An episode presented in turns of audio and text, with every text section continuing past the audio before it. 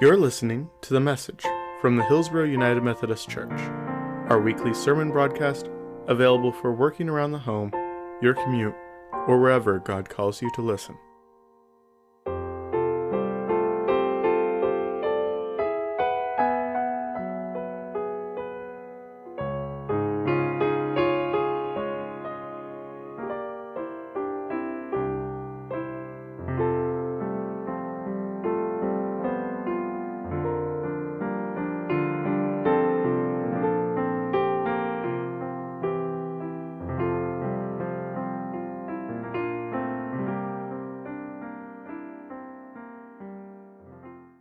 This October marks the 505th anniversary of the Protestant Reformation. It was on October 31st, 1570s, when Martin Luther nailed his 95 theses on the church door of Wittenberg, Germany.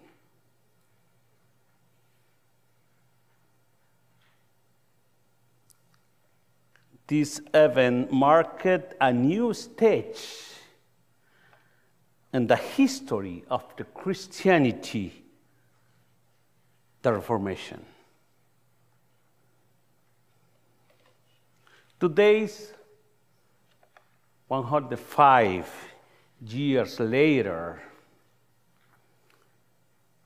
these issues which Luther was addressing are no longer relevant in the life of the churches. Other issues are more important now. In fact, most members of our churches do not know or barely know that October 31st is Reformation Day.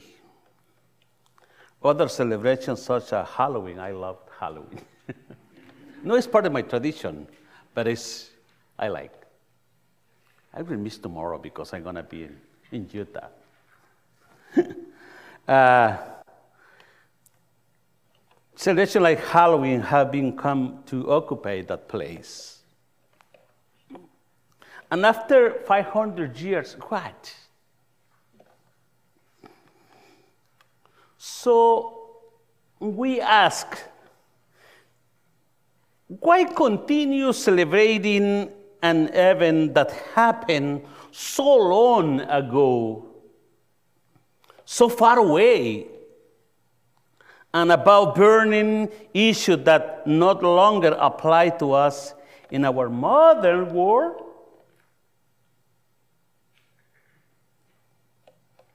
What is in this for us anyway? My story, my history and theology professor, Juan Stam,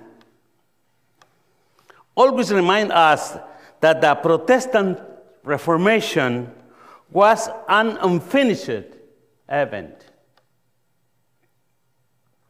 Hence the famous expression, Ecclesia reformata semper reformanda, which means the Reformed Church is always reforming. The church need to be in this reforming all the time. With Luther, protest the Protestant reformers saw their reform as an invitation to churches to continue, to continue stabilize themselves with an ongoing review of their practice. What are we reviewing today? And this is a big challenge for the United Methodist Church. Need to review.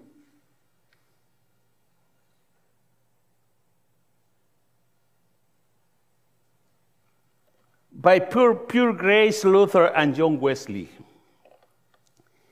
In today's reflection, I intend to share with you a review of Luther's and John Wesley's concepts of grace. Remember, Luther and Wesley lived in two different places and centuries. And they played different roles in the history of Protestant Christianity. But despite living in different parts of the history, they had many things in common. Especially on the subject of grace. Both Luther and Wesley shared an obsession. They were seeking to find the inner peace of the human being.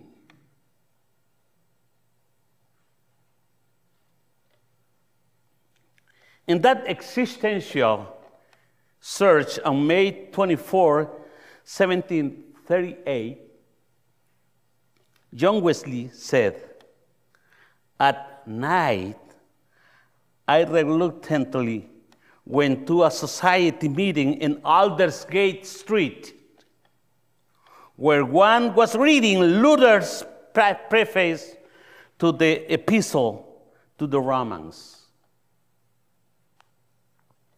Wesley wrote, about a quarter to nine, while describing the change that God works in the heart through faith in Christ, I felt my heart strongly burning. I felt that I trust in Christ, Christ alone.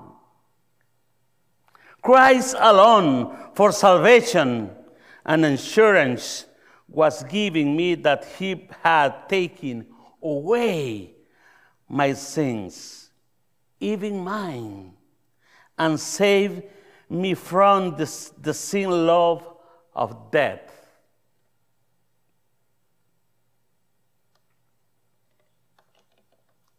In this matter, this matter of grace, Wesley, Wesley had great affinities with the older Protestant reformers.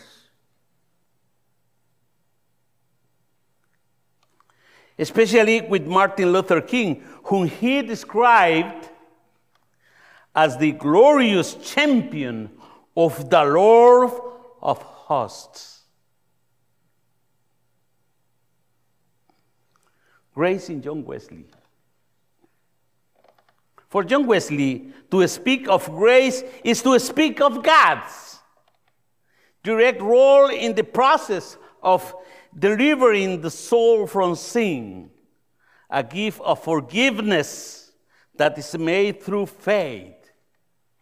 This gift of salvation begins with God, but as you know, it also requires human reaction. It requires our own personal reaction to the offering of the gift of deliverance from bad consequences for our sins. Wesley said, All the blessings, all the blessings that God has granted to the human being come only from His grace. Only for His grace. Liberality, liberality, and unmerited favor, since we have no right to the list of His mercies. Our founder, John Wesley, then described four stages in the process of salvation. Four stages. Number one, anticipating grace. Number two, convincing grace. Convincing grace. Number three, justifying grace. And four, and number four, sanctific- sanctifying grace. The effectiveness of these four steps depends on our own response to God's. Our response to God offered to us.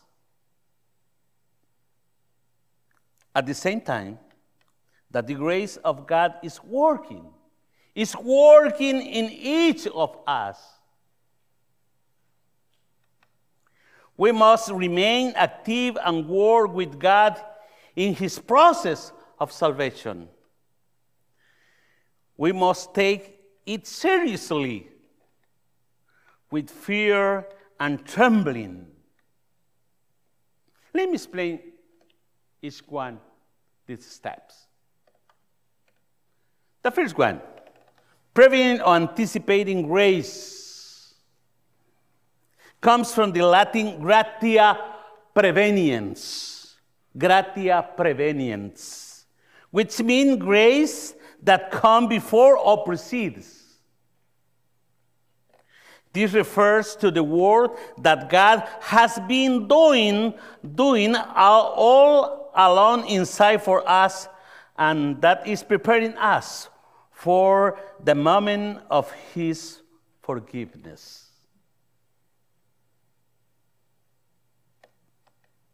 God all the time take the initiative in our salvation. This is very clear in our tradition. When I'm talking with this with you, I am thinking in my ordination process, talking about this issue with them.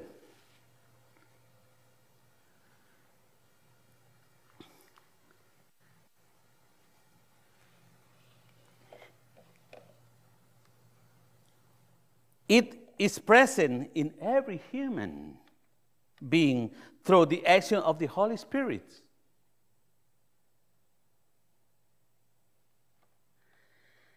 Prevenience is actually anticipating grace, anticipating grace. He allowed us to anticipate grace because we know that He has always offered grace. By our own strength, we cannot do anything about earning our own salvation. This is a main issue in the Reformation days. Because in those days, I remember when you read the story of Luther, the people pay for the salvation. And the Catholic Church offered the salvation where the people offer. You can go to crusades in Palestine for because the Palestine the Holy Land was occupied in those days for Turks. But some people, I don't want to go to the crusade. Can I pay for that? Yes, you pay for that, you can go to sky, to the heaven. It was a big corruption. Is the idea the merit? Do you need to be do merit? No, not exactly. God is giving the salvation only for pure grace. Then you need to do nothing about that.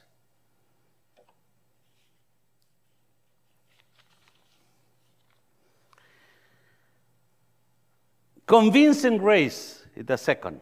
Convincing grace is the process by which the Holy Spirit awake, awakens the sinners, confronts him, convinces him of his inner personal reality, and challenge him with the need to rep- repentance until reaching the point of what John Wesley said frees us from the heart of stone. In his sermon, The Way of the Kingdom, our founder emphasizes, emphasizes this is the way, walk in it. First of all, repent. That is, know yourself. Wake up, you who sleep. Acknowledge that you are a sinner. The third point justifying grace. Justifying grace. Let's discuss a third type of grace. So, justifying grace, if we use our faith to accept God's grace, and convincing grace open the door to salvation. Wesley pointed out that there is a third step. It is called justifying grace.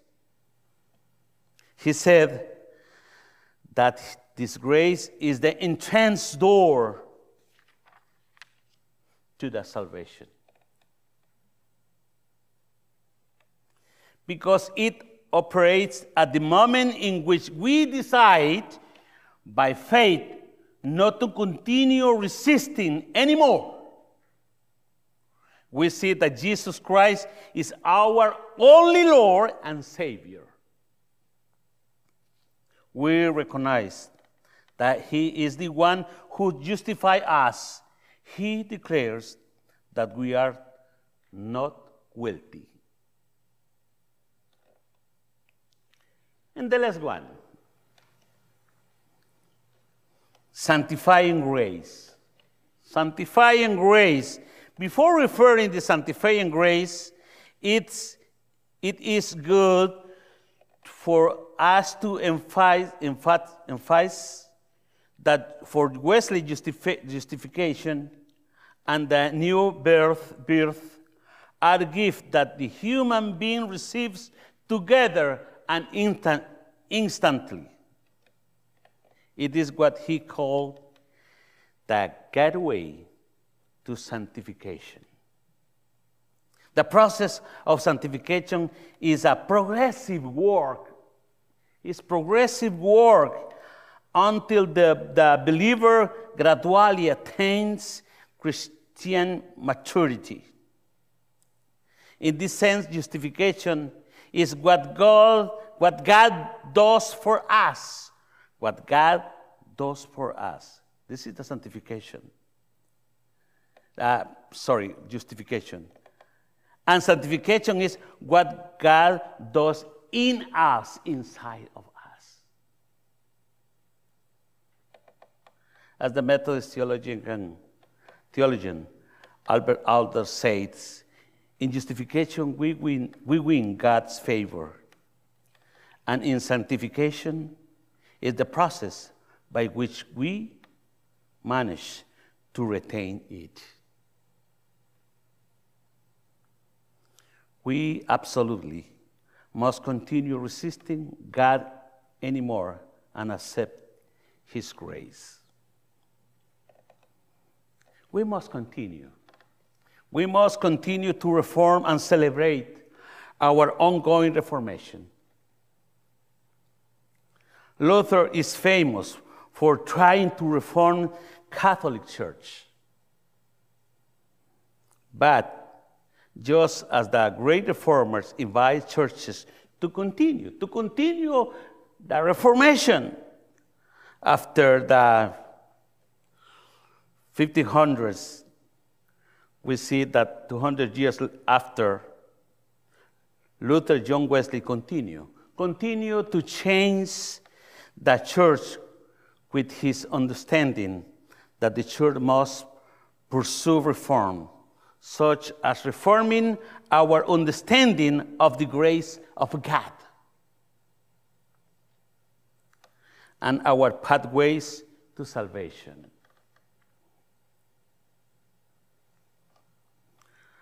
Our hearts must be reformed.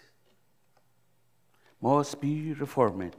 And we must take God's salvation through the four types of race very seriously. What is our role now?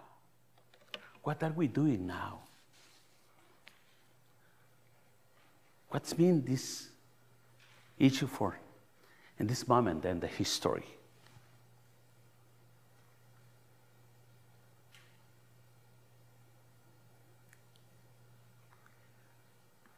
Thank you, Lord.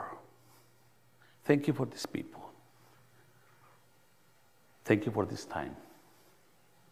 Thank you for this celebration. Help us to be open, to make change, changes in our life, in our churches, to respond in this context now. In the name of Jesus, we pray. Amen. Thank you for listening to the message from Hillsboro United Methodist Church. Our senior pastor is Jorge Rodriguez. Presently, our live stream of services are available at 10 a.m. on the Hillsboro United Methodist Church YouTube page. You can find out more, like us on Facebook, or subscribe to our YouTube at hillsboroumc.org. Thank you.